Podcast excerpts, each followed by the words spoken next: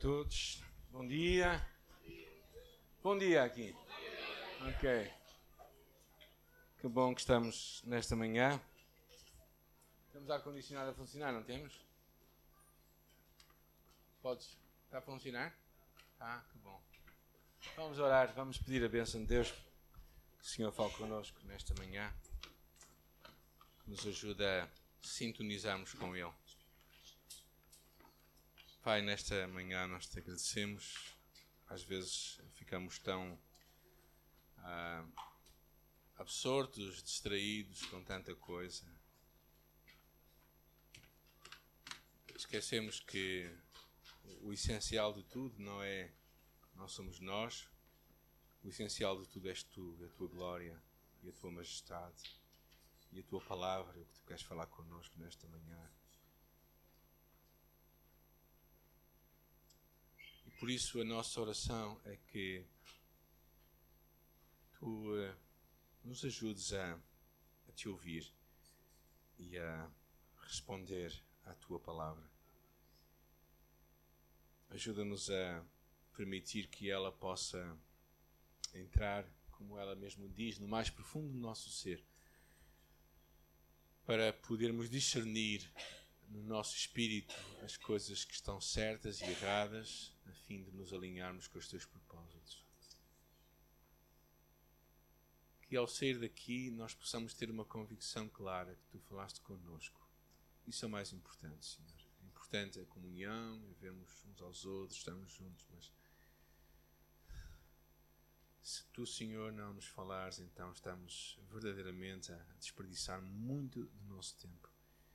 Oramos que seja um lugar, que seja uma casa de pão, este lugar, um lugar de alimento, em nome de Jesus. Amém. Amém? Quem disse amém, se calhar vai ouvir amém. Eu espero bem que Deus possa falar e Ele vai falar e que nós possamos ouvir. Eu acho que tantas vezes a questão não tem a ver com Deus, a questão tem a ver contigo e comigo que deixamos que muitas coisas nos atrapalhem. A vida está cheia de acidentes, de incidentes, que tantas vezes a forma como nós encaramos vai determinar o desfecho da história.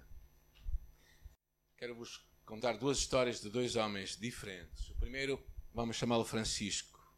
Estava no Brasil, num restaurante de massas italianas em Fortaleza. E ele mesmo conta a sua história como chegou lá. Viveu quase toda a sua vida na Suíça, até que por uma tragédia os seus pais morreram num acidente de aviação. E ao morrerem, deixaram testamentos. Poucos dias depois, o curador o chamou e lhe disse: Temos, tenho um testamento que eu gostaria de ler para si. E aquelas notícias que ele leu no testamento mudaram completamente a sua vida. A primeira delas é que ele não era, afinal, filho daquela família. Uma viagem que eles tinham feito ao Brasil, tinham levado aquela criança para a Suíça e o adotado. Nunca lhe haviam dito. E ali ele sabia que agora, afinal, aqueles não eram os seus verdadeiros pais. Claro que aquilo começou a mexer com a cabeça dele. Toda a sua vida tinha sido vivida num lugar que afinal não era a sua terra. A segunda era que os seus pais tinham deixado uma herança muito grande. Na Suíça, a gente tem que ser assim. Deve ver pobres, mas pronto. Mas verdadeiramente deixaram uma herança muito grande. Ele, sem pensar muito, poucos dias depois estava a apanhar um avião para o Brasil e nunca mais saiu de lá. Outra história também começa no Brasil. Era uma família missionária que foi chamada aos Estados Unidos para visitar as igrejas que os apoiavam. Eles pensavam, bem, é uma visita rápida, vamos voltar para aqui onde eles gostavam de estar a servir a Deus. Mas ao saírem para apanhar o avião, a esposa caiu no chão quente da perto do avião, caiu e sentiu que algo aconteceu Aquela viagem foi uma viagem cheia de dor e quando chegaram aos Estados Unidos descobriram que afinal ela tinha uma doença, uma rara doença genética degenerativa. Ela ficou tetraplégica e nunca mais voltaram para o campo missionário. Duas histórias com um final diferente. Eh, uma com um final aparentemente feliz, enquanto que a outra com um final bem desagradável. E talvez a pergunta fica: como é que tu e eu podemos enfrentar a vida quando os finais não são aqueles que nós queremos? Ou quando o que nós estamos a viver não é aquilo que nós esperamos? Esta um pouco é a história desta mulher chamada Noemi. Temos aí a mensagem, podes pôr, por favor. Noemi saiu da sua terra uh, no princípio uh, e verdadeiramente saiu por enfrentar uns dias maus que ela estava a viver. Era, uma te era um tempo de fome. Belém era chamada estava a viver tempos de muita fome. Porquê? Porque eram os tempos em que os juízes viviam. E era um tempo de muita apostasia. O povo de Israel vivia às costas a Deus facilmente. Quando a vida lhes corria bem, facilmente viravam as costas e misturavam a idolatria, misturavam com os outros povos à sua volta. E por isso passavam grande necessidade. E o curioso desta história é que eles estavam numa cidade chamada Belém. Belém, que significa casa de pão.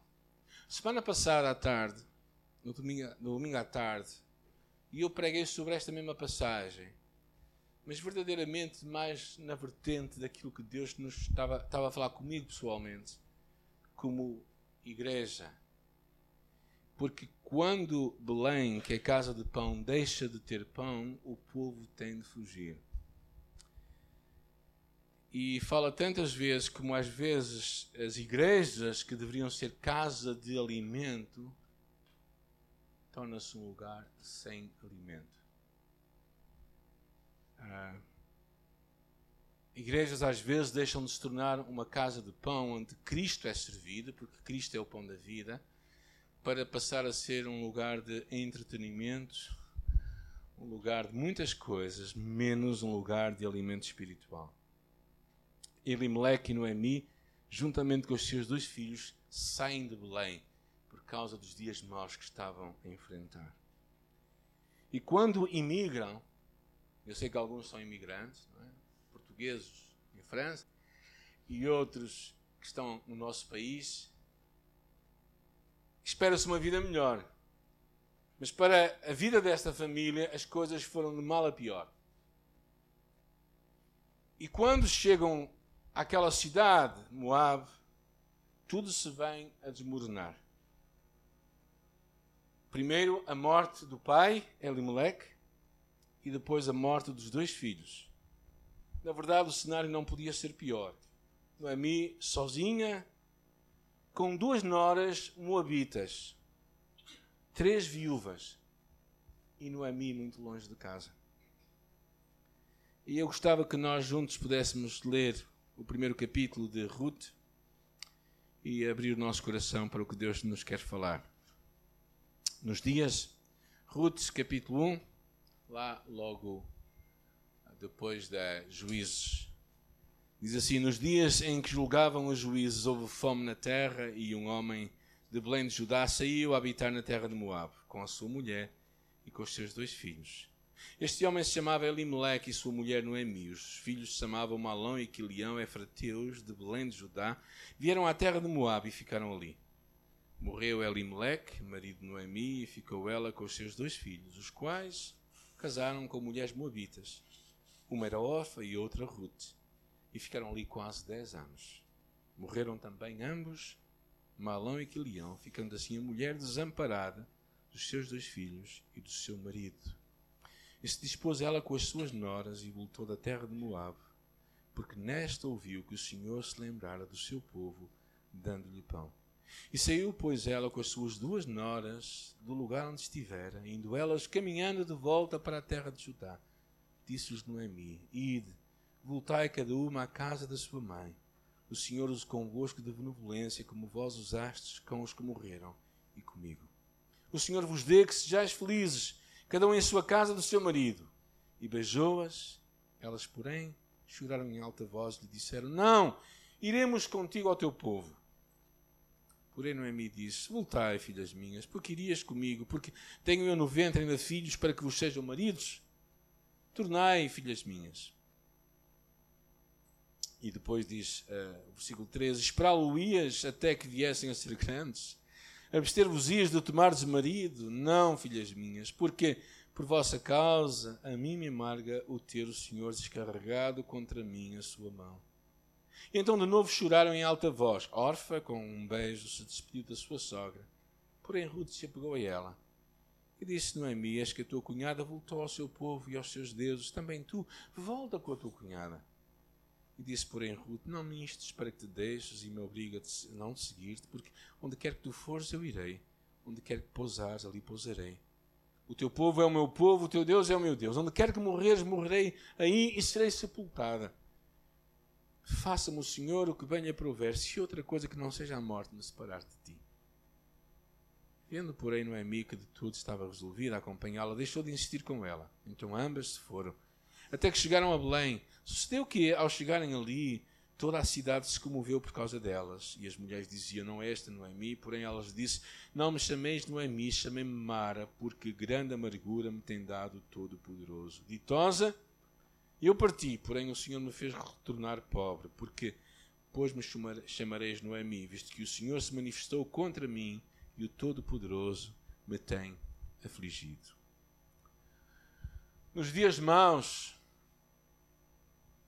a primeira coisa, se calhar, é não abandonarmos um lugar onde há pão.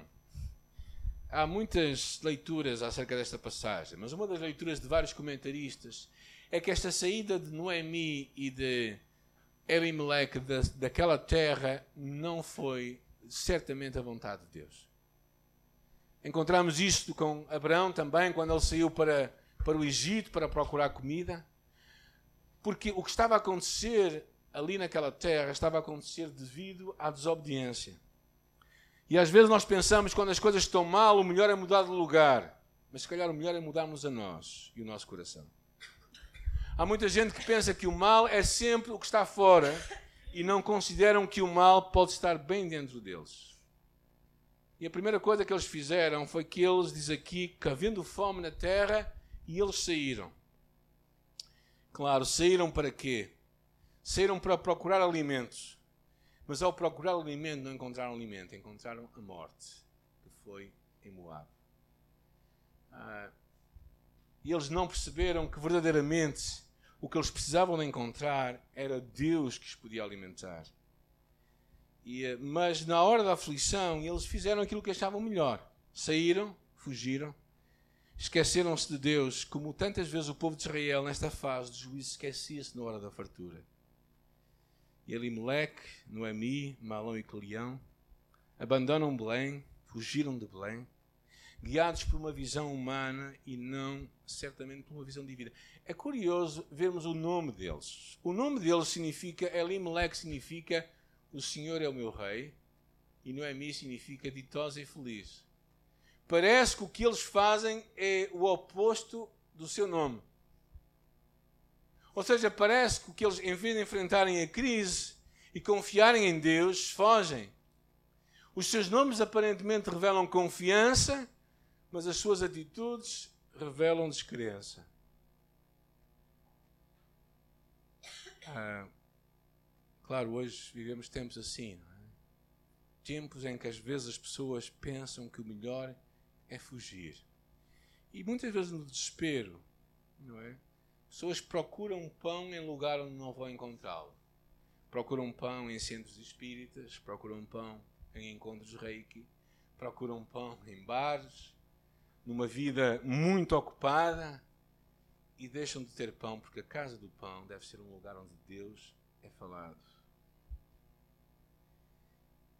E o mais grave, se calhar, será quando as casas do pão, que será o lugar onde Deus é pregado, deixam de ser casas de pão. E esse, se calhar, é o maior flagelo que nós vivemos. Quando as igrejas se tornam tudo menos um lugar para vivermos a nossa fé para nos alimentarmos de Deus. E a primeira coisa, se calhar, que tu e eu precisamos de fazer nos dias maus, não é deixar Deus. Não é deixar um lugar onde tu podes te alimentar, onde podes ter força. Mas talvez essa tentação de muita gente. Se calhar todos nós conhecemos histórias, talvez a nossa própria história seja assim, que em momentos de aflição ou de fartura, a primeira coisa que nós pensamos é abandonar Deus ou abandonar a igreja. A segunda lição que eu acho que tiramos nesta passagem para enfrentarmos os dias maus é verdadeiramente não nos deixar, não nos dar, darmos por vencidos prematuramente. Claro que Ruth tinha perdido o seu marido e os seus dois filhos. Ah, e ela pensa: para mim acabou. Eu já tenho uma certa idade, por isso filhos não vou ter. Mesmo se tivesse, as minhas noras não iriam esperar por eles. Por isso, ela basicamente ela arruma a mala, como se diz em português, não é? Ela diz, disse às noras: e de vos voltar para a vossa casa. E os senhores de benevolência convosco, como vocês fizeram com os falecidos e comigo. Noemi chegou ao fim de todos os seus esforços. Dez anos inglórios. Dez anos que resultaram em luta e em morte. O cansaço, o desânimo, a tristeza começaram a tomar conta dela. E basicamente ela foi se esquecendo de algo. Que o último, o último capítulo da história da nossa vida é Deus que o escreve. Ou seja, Deus. Às vezes nós pensamos, quando estamos a passar por uma dificuldade, que é o fim de tudo, certo? Nunca tiveram esse sentimento? Se calhar todos nós já tivemos. Momentos em que achamos, mas isto acabou. Mas nós percebemos que não é altura para desistir. É altura para continuar. Acreditar que o último capítulo não foi escrito ainda. E é interessante que diz Provérbios: o coração do homem planeja o seu caminho, mas o Senhor lhe dirige os passos. Porquê? Porque Deus tem a capacidade de alterar a nossa vida mesmo no último momento. Pensemos em algumas pessoas. Abraão, aos 90 anos, 90 e poucos anos, quando Deus disse: Tu vais ser pai de uma nação. Imaginem a voz do diabo ao seu ouvido dizendo assim: O quê? Tu? Bem, tu ainda és capaz, ainda és homem, mas a tua mulher, esquece. Essa já encostou às boxes. Então veio todos aqueles pensamentos. De... Ela tinha 90 anos, gente. Não é? Eu imagino, coitada dela, ela ter sofrido muito, não só por ter o filho, mas pelo trabalho que ela ter dado. Aos 90 anos, não era a altura certa para cuidar. É a altura de ser avó, nunca de ser mãe. Mas imaginem os pensamentos, e Deus disse: Não, a tua vida não terminou, está tudo para começar. Pensem em Moisés. Moisés, 40 anos no deserto, a fugir do Egito. E Deus disse: Moisés, tu vais ser o libertador do meu povo. E vocês podem com certeza imaginar o que é eu, 40 anos aqui enferrujado no deserto, a guardar ovelhas, e eu vou enfrentar Faraó outra vez e vou tirar o povo de Israel de lá. Pensemos em Caleb, aos 85 anos, quando decide dizer a Deus e lembrar Josué, Josué, lembras-te, lembras-te que aquele monte me foi prometido a mim, onde estão os gigantes, aquele monte me foi prometido a mim. E Josué disse, e ele diz, é interessante, que ele diz assim, tal qual nós éramos naquele dia há 45 anos atrás, tal qual somos hoje. Porque o Deus era o mesmo, o poder era o mesmo. Deus não desistiu. Lembremos de Ana, que aguardava a vinda do Messias. E quase. É muito interessante aquela mulher, quando agarra Jesus e diz: Despede em paz a tua serva, porque os meus olhos viram a tua salvação.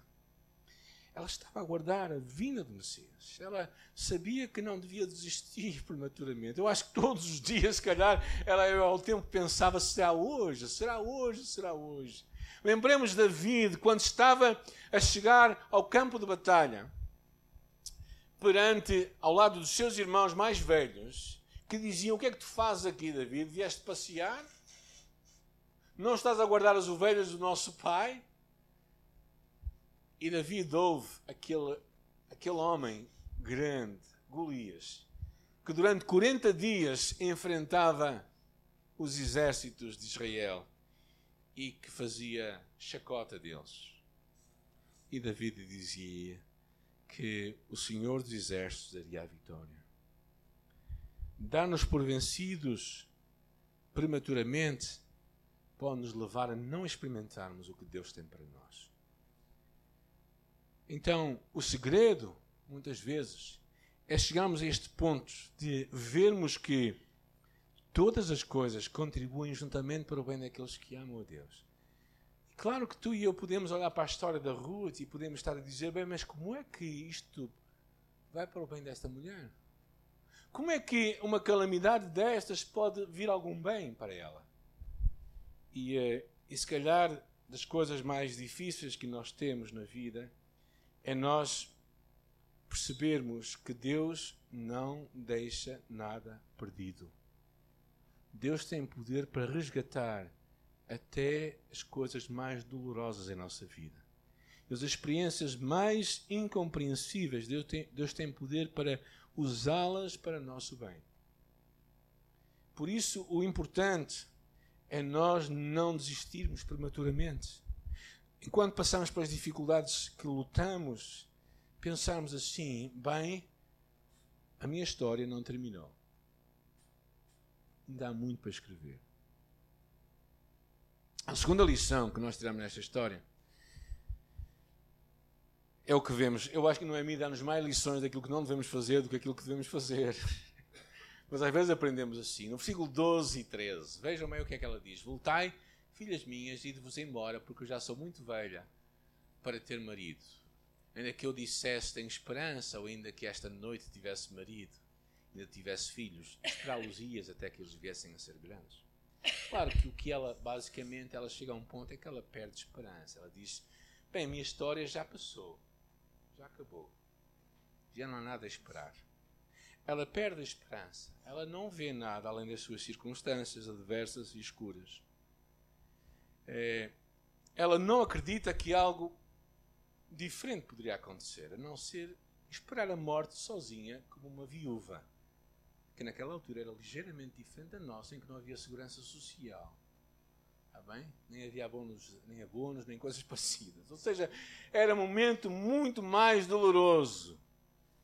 E esta mulher, porquê? Porque a, a estrutura familiar, na verdade, as mulheres dependiam dos maridos e dos filhos. Mas ela tinha perdido o marido e os filhos. Ela perdeu a esperança. Ela achava que nada podia acontecer. E vocês sabem, todos nós sabemos, quando nós perdemos a esperança, então não há razão para lutar. Pensem em pessoas que, por exemplo, têm uma doença, como o cancro, não é? E quando vem a doença dizem, acabou, não há nada a fazer. E quando elas têm esta atitude, verdadeiramente não vão fazer nada. Noemi achava que nada ia acontecer. Noemi tinha deixado de compreender o que era ter esperança. Romanos diz assim: Pois nessa esperança fomos salvos. Mas esperança que se vê não é esperança. Quem espera por aquilo que está vendo? Mas esperamos o que ainda não vemos, aguardamos pacientemente. Ou seja, Deus espera que em ti e em mim haja um coração de esperança. Acreditamos ela achava que não havia retorno a dar, não havia volta a dar, que a sua história tinha chegado ao fim, mas não ia ser assim. Deus ainda estava para escrever o final da sua história. E curiosamente, gente, o final da história desta mulher é muito mais interessante que o início dela. Porque ela nunca imaginaria que ela faria parte da genealogia do Senhor Jesus Cristo, o Salvador e o Messias.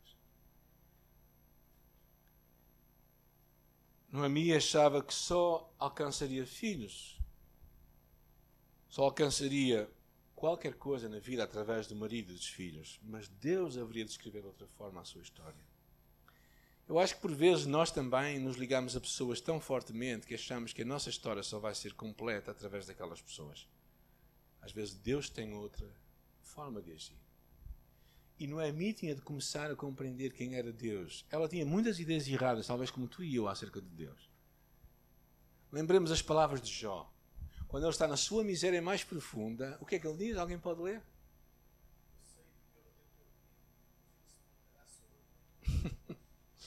Ele diz isto no mais profundo seu, da sua vida, no mais, na maior miséria. Quando perde os filhos, quando a sua mulher o insulta, quando chega ao momento em que, em que tinha chagas no seu corpo, em que ele tinha que usar uma, um pedaço, um pedaço, para, um pedaço de telha para raspar o seu corpo, tal era a sua dor. Ele consegue dizer isto. Eu sei que o meu Redentor vive. Eu acho que isto é incrível. Porque Deus é o Deus da história. E tu e eu precisamos de aprender a confiar nele. Ela precisava de acreditar que, que a esperança ainda estava. Ainda estava ali. Uma outra lição que tiramos com, com Noemi, sempre pela negativa, Noemi realmente é um grande exemplo de lições negativas é não crermos que a tribulação é sempre maldição de Deus. Ela diz algumas frases fortes, não?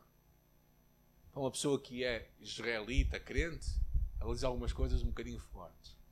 Versículo 13 diz: O que é que diz ali? A mão? a mão do Senhor se descarregou contra mim. O que é que ela diz no versículo 21?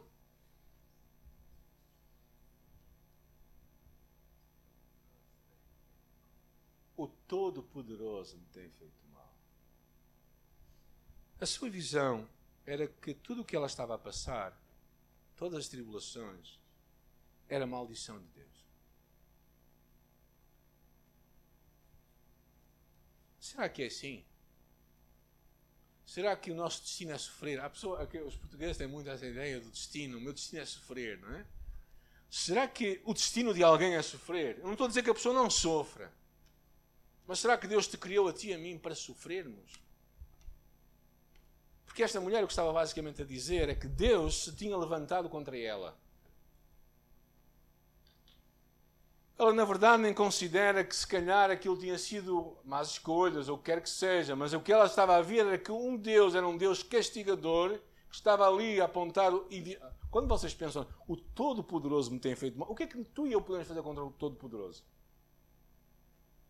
Nada. é o Todo-Poderoso. Ela tinha uma ideia errada de Deus. Ou seja, não creias que a tribulação é sempre maldição de Deus. Vamos ver duas passagens que são curiosas, que mostram um bocadinho, um bocado diferente, que é o livro de Tiago e o livro de Hebreus, que diz considerem motivo de grande alegria o facto de passarem por diversas provações, porque sabem que a prova da sua fé produz perseverança. Ou seja, uma das coisas as dificuldades, as provações, as lutas, muitas vezes vêm trazer em nós caráter, perseverança, tornar-nos a nós homens e mulheres de garra. Então, há um papel para as dificuldades, há um papel para as lutas. Se não houver lutas, se a criança, por exemplo, não cair, ela não vai saber o que é andar, não é? Então, ela, ela às vezes vai cair, vai se aleijar, mas ela tem que perceber isso, tem que ser perseverante. A vida está repleta de momentos assim. O livro de Hebreus abre um pouco mais ainda. E aqui ele abre a, a, porta de que muitas vezes Deus pode trazer de alguma forma disciplina, ou que disciplina para nos ajudar a ser diferentes. Ele diz: Meu filho não despreza a disciplina do Senhor, nem se magoou com a sua repreensão, porque Deus disciplina a quem ama e castiga a todo aquele que tem como filho. Ou seja, o facto de que Deus, o Todo-Poderoso, que é o nosso Pai, por vezes poderá trazer também momentos de disciplina para nos corrigir. Mas nunca para nos punir ou castigar. Ou seja, Deus não traz sofrimento só por trazer sofrimento. O nosso destino não é sofrer. Ninguém nasce para sofrer. Ainda que possamos sofrer.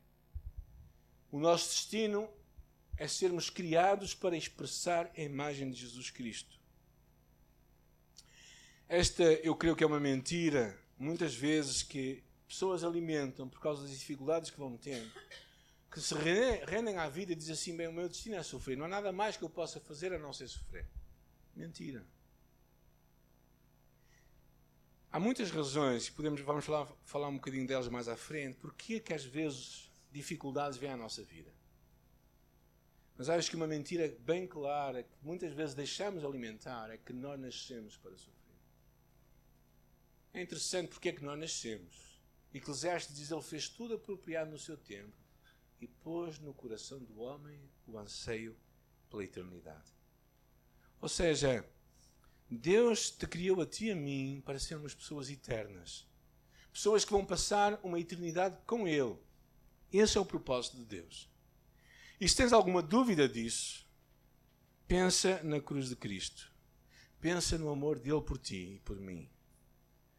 Quando nós pensamos que o nosso destino é sofrer, então não vemos nenhuma razão para lutar, não vemos nenhuma razão para nos levantarmos e avançar.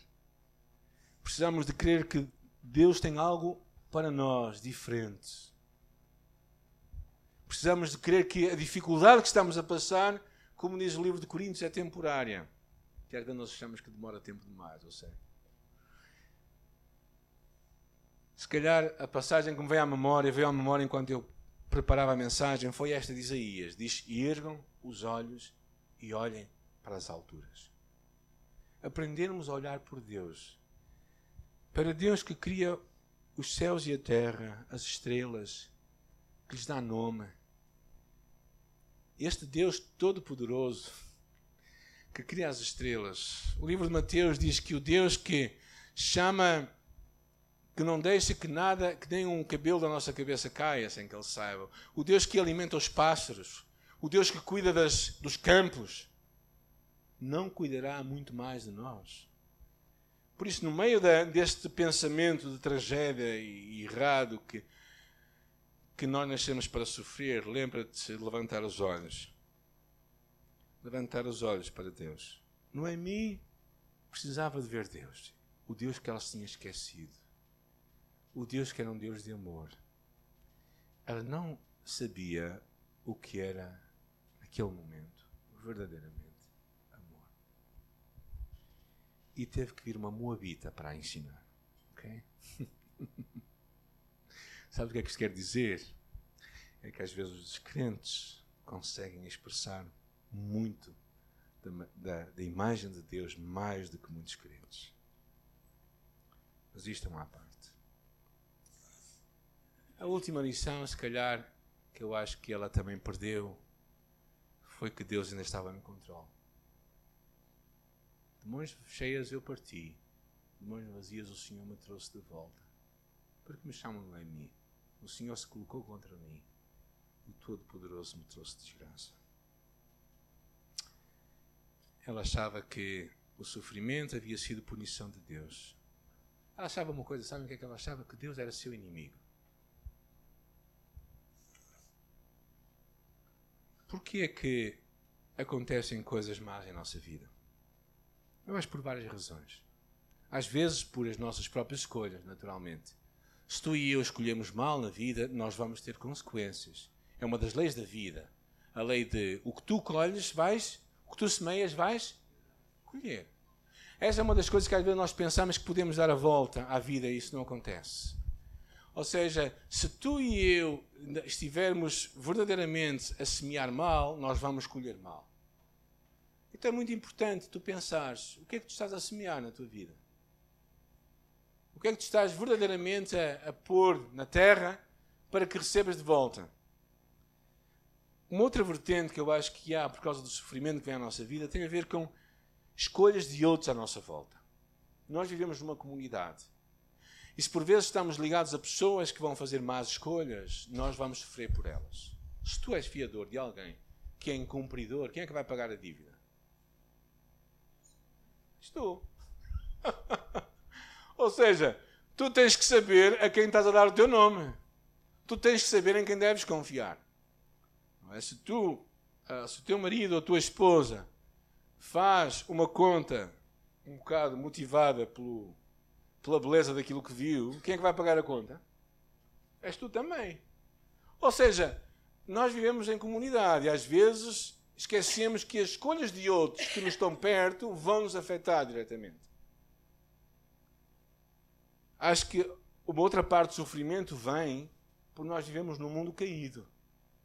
Ou seja, por isso é que eu às vezes tenho algum receio, é? quando nós saímos para fazer uma viagem, não é? Que haja um maluco qualquer que venha embriagado ou drogado, ou o que quer que seja, ou que venha em excesso de velocidade e que venha contra nós. E talvez tu digas, mas eu não fiz nada de mal, pois não, simplesmente aquele foi contra ti. Porquê? Porque tu e eu vivemos numa sociedade que muitas vezes está virada ao contrário. E nós esquecemos isso. E acho que sim, às vezes há momentos em que, por causa da tua, do teu pecado, da tua descrença, do teu afastamento de Deus, Deus vai tentar te chamar a atenção. E como é que Ele chama a atenção? Através do sofrimento. Mas Deus não é teu inimigo. Deus não é meu inimigo. Um pai, quando nos bate, ele não é nosso inimigo. Ele é o nosso pai. E, uh, e uh, por isso o salmista dizia: Depositei toda a minha esperança no Senhor, e ele se inclinou para mim e ouviu o meu grito de socorro. Espera no Senhor, Ele vai reverter a tua sorte. E, e aqui eu quero fazer quase que uma, uma segunda história que está aqui. A segunda história acontece com Ruth. Ruth tem uma história completamente diferente. Ela, verdadeiramente, ela mostra um caminho de excelência que a sua nora, que era judia, não sabia, não conhecia. Ela vira-se e tem aquelas palavras incríveis. Diz: Não me insistes, não insistes comigo para que eu te deixe e para que não te acompanhes para onde quer que fores, eu irei contigo. O teu povo é o meu povo, o teu Deus é o meu, meu Deus. Onde morreres, eu morrerei, ficarei ali sepultada. Ruth, Ruth, o foco dela é diferente. E ela também tinha amargura, né? ela também tinha dif circunstâncias difíceis ou não? Ela também não era viúva? Era. Claro que era mais jovem, mas era viúva também. E ela propõe, entretanto, abre aqui, abre aqui como que uma janela, que é a janela de aprender a escolher bem. Ruth faz três escolhas que eu acho significativas. Ela escolhe Deus, claramente. Ela escolhe o Deus que ela ouvia ser o Deus de Israel a quem a sua sogra parece ter se esquecido. Ela escolhe o amor, ela decide não abandonar, ela decide amar e ela escolhe a esperança. E a esperança, eu acho interessante, que a leva a ter uma atitude proativa. Ou seja, ela não cruza os braços e diz nada vai acontecer, acabou a minha história. Na próxima semana vamos vê-la sair para o campo para trabalhar. Ou seja, ela não fica à espera do rendimento social, que a assistente social a, ajude naquela circunstância que ela está, não, ela sai ao trabalho. Eu acho muito interessante isso. Ruth é, é um contraste incrível com Noemi. Uma pessoa destroçada, desencorajada, que se achava abandonada por Deus. Ruth está determinada a amá-la e a cuidar dela. Se calhar aqui eu comecei a pensar em Cristo, antes da festa da Páscoa, sabendo que já era chegada a hora de passar deste mundo para o Pai, como havia amado os seus que estavam no mundo, amou-os até o fim. Cristo te amou a ti e a mim até o fim. E vê em ti e em mim, independentemente de como nós estamos hoje, a possibilidade de fazer algo incrível, algo notável, porque o último capítulo da tua história ainda não foi escrito. Miguel Ângelo, o grande escultor italiano, numa dada altura olhava para uma pedra e dizia assim: Eu vou libertar o anjo que está dentro desta pedra. Esculpiu um anjo. Miguel Ângelo tinha esta capacidade de ver ali o que ninguém via. Deus, claro, que vê em ti e em mim coisas que outros não veem, nem muitas vezes nós próprios vemos. Por isso é que Cristo verdadeiramente morreu por nós Porque ele disse Isaías que veria o fruto do seu penoso trabalho e ficaria satisfeito. Como é que é o amor desta mulher? O amor que se entrega. Onde quer que morres, morrerei eu. Ele disse: Ficarei sepultado.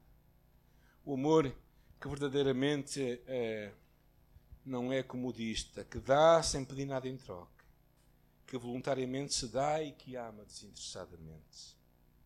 Meu professor da escola dominical, o meu professor da, da classe das Boas Novas, sábado à tarde, um homem que trabalhava toda a semana é, como mecânico, como chapeiro realmente, e que no sábado decidia ter uma classe das Boas Novas. Sabem quem era a classe das Boas Novas? Era ele e eu. O Horácio tem 97 anos, vive aqui em Valongo. É um homem que acreditou, que se entregou.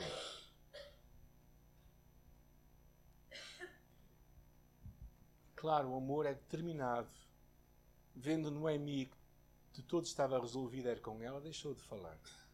Disse: Está bem, vem comigo. Ela estava determinada. Ruth estava decidida a seguir a sua sogra. Ela mostrou-se resoluta, tão resoluta que a sua sogra deixou de dissuadi-la. Poderemos não saber onde o amor determinado nos vai levar, mas quando amamos não podemos medir esforços. Temos de estar decididos. Quando Abraão saiu para a terra que Deus lhe prometeu, não sabia para onde ia. Quando Moisés foi impulsionado para trocar a glória do Egito para ser o libertador do povo de Israel, não sabia o que iria acontecer. E se calhar a, mais, a pergunta mais importante é qual é a tua chamada? O que é que Deus põe no teu coração? Qual a vocação que está dentro de ti a brotar? E Ruth, Ruth acreditava que valia a pena ir com a sua sogra para uma terra estrangeira. Ruth é uma luz de esperança, é uma moabita. Sabes o que significa isto? Basicamente significa que ele era uma pagã para os judeus. Era alguém com quem os judeus podiam se casar dentro de certas circunstâncias, mas tinham muitas limitações em muitas outras áreas. Porque era um povo amaldiçoado. Mas esta mulher foi uma mulher bendita. Então, nos dias maus, não abandones a casa do pão. Não abandones Deus. Não abandones um lugar onde podes ouvir Deus a falar contigo. Não te des por vencido prematuramente. Pensa, o último capítulo da história da minha vida ainda não, ainda não foi escrito. Deus não desistiu de mim. Não percas a esperança. Deus ainda está no controle. E a última, que eu acho que é o que Ruth tinha esquecido, o que Noemi tinha esquecido. Escolhe amar.